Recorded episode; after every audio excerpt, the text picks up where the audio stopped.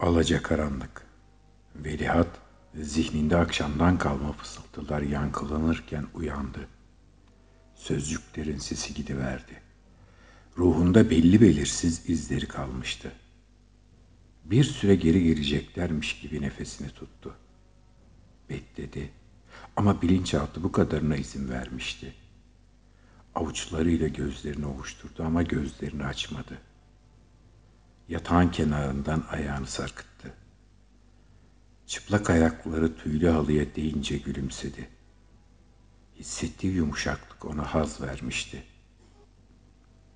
Oysa o hep kendi konağında uyandığında babasının kaçakçılara buldurttuğu siyah mermerle saray mimarına döşettirdiği zemine basmıştı. Soğuk taşlar, soğuk konak. İşte bu ilk temasta ve zevkle başlıyordu. Gölün ortasına bıçak gibi uzanan yarım adanın üzerine kurulmuş sır evinde çok mutluydu. İnce pikeyi üstünden attı. Ayağa kalktı. Sürgülü kapıların üçü gece boyu açık kalmıştı. Göl evin içine savrularak doluşan perdeleri ittirerek dışarıya çıktı. Nemi içine çekti. Hava henüz aydınlanmamış olduğu için göl suyu simsiyahtı. Küçük dalgacıkların şıpırtıları ve ona eşlik eden karşı kıyıdaki sazlıkların takırtılarını içi ürpererek dinledi. Ancak doğanın kucağında böyle ıssız bir yerde bu sesler duyulabilirdi. Velihat bunun keyfini bir süre daha ayakta dinleyerek çıkardı. Sonra yarım adayı ana karaya bağlayan kum yolun başına kadar yürüdü. Kumun içinde iki çift ayak izi birbirine karışmıştı. Biri kendisinin, diğeri içeride bıraktığı yatakta yatan kadının. Kendi ayak izlerinin hemen yanındaki küçücük, narin basıldığı için daha silikçe oluşan diğer izleri gördüğünde kadını özleyiverdi. Yine de içeri tekrar girmeyi, yatağa kıvrılıp ona sarılmayı erteledi. Yapması gereken işi vardı. Sonra, sonra tabii ki sıcaklığa dönecekti. Başını göl kadar kara olmayan gökyüzüne çevirdi. İkizlerden biri dolunay, diğeri hilal şeklindeydi bu gece. Dolunay olan uydunun yüzey şekilleri şarapnerle paramparça olan bir yüz gibi duruyordu. Halk buna çirkin derdi. Diğerinin yüzey şekli ise ikizinin tam tersi.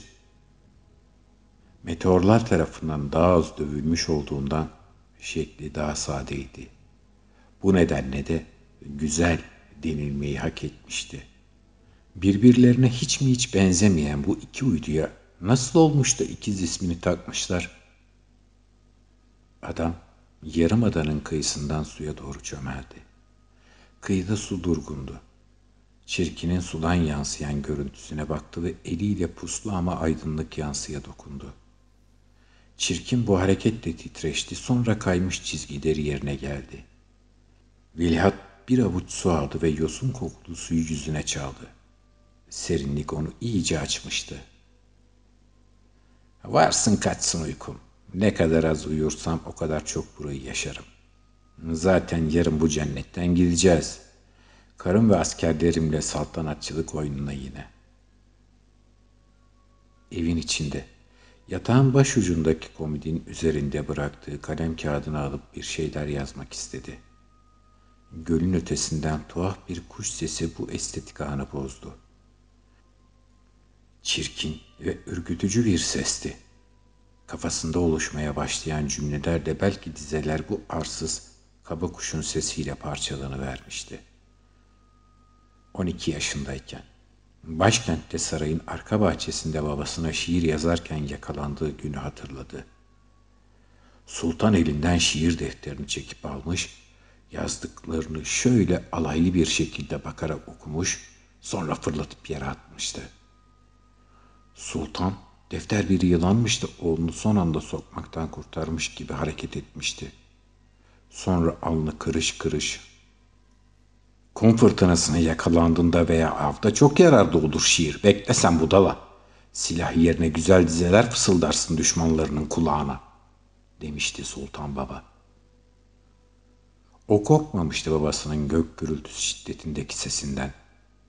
Ağacın gölgesinde bile parlayan mavi gözlerini babasına dikmiş, çenesini sıkmıştı.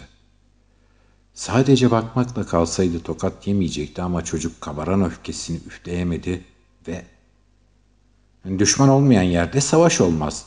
İki üç orman yaratığının peşinde koşarak da erkek olunmaz diye karşılık verince yanağına şamarı yemişti. Bacak kadar bir çocuk sultanın tam yüzüne karşı avı aşağılamıştı. Saltanatın törensel eylemini. Tokat az bir ceza sayılırdı lafa göre. Halktan biri böyle bir şey söylemeye cüret etse, o gece cellat evine misafirliğe giderdi ve zavallının mezarı bile olmaz, cesedi zor bulunurdu.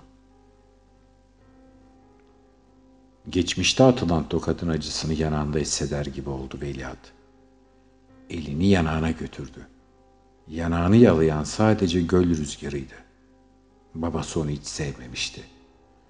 Bunu fark edebilecek yaşa gelince o da babasını sevmemeye başlamıştı.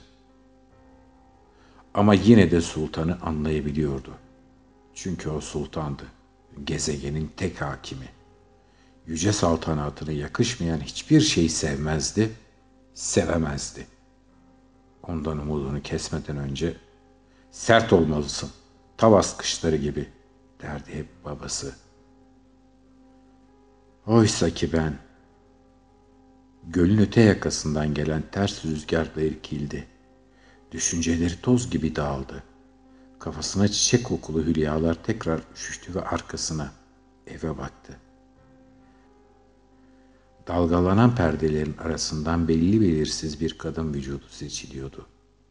Dönüp tekrar ince kum yola baktı.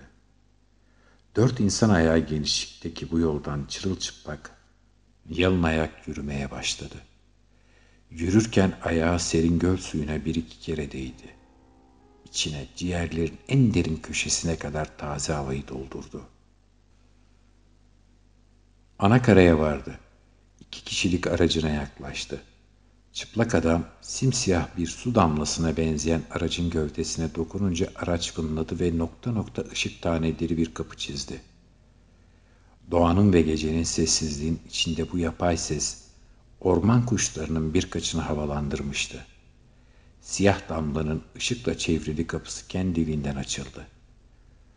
Açığa çıkan kontrol paneli otomatik olarak soluk yeşil bir ışıkla aydınlanmıştı. Adam aracın pilot koltuğuna oturmadan geminin içerisine uzanarak mavi bir ekrana dokundu. Bu bir radardı. Gezi araçlarında olmayan oldukça gelişmiş bir radar. Bu araç göründüğünden fazla bir şeydi. Bu Uzak mesafe tarayıcısı ancak savaş uğularında bulunurdu. Bunun gibi basit gezi amaçlı gemilerde daha kısa erimli radarlar kullanılırdı. Ama bir veliaht için hasar görmüş bir uğdan çıkarılıp gezi aracına taktırmak çok zor olmamıştı. İki kişilikti araç. Sadece ikisi için. Cennet kuş demişti sevgilisi bu aracı gördüğünde. Veliahtsa bu benzetmeyi duyunca o kadar aşkla dolmuştu ki cevap verememiş, dudaklarından öpmüştü. Ekranda soru işareti belirdi. Genç adam soru işaretinin yanındaki sekmeye 50 rakamını yazdı ve sayıyı bir tuşa basarak bilgisayara girdi. Radar 50 kilometre çapında bir tarama yapacaktı. Adam aracı, ekranı Kapıyı açık bir şekilde bıraktı ve yarım adaya tekrar döndü. Perdeleri ittirerek yataktaki kadına arkadan sarılıp yattı. Ne yapıyordunuz dışarıda diye sordu kadın. Sesi emir almaya ve affedilmek için yalvarmaya hazır incecik tondaydı. Ben senin sultanın değilim. Sultan bir tane olur. Kaç kere söyleyeceğim sana ayrıca. Bana sen söyle Ahara diye cevap verdi adam. Yapamam. Dilim belki sen der ama yüreğim siz der. Kadın omuzlarından tutup kendine çevirdi.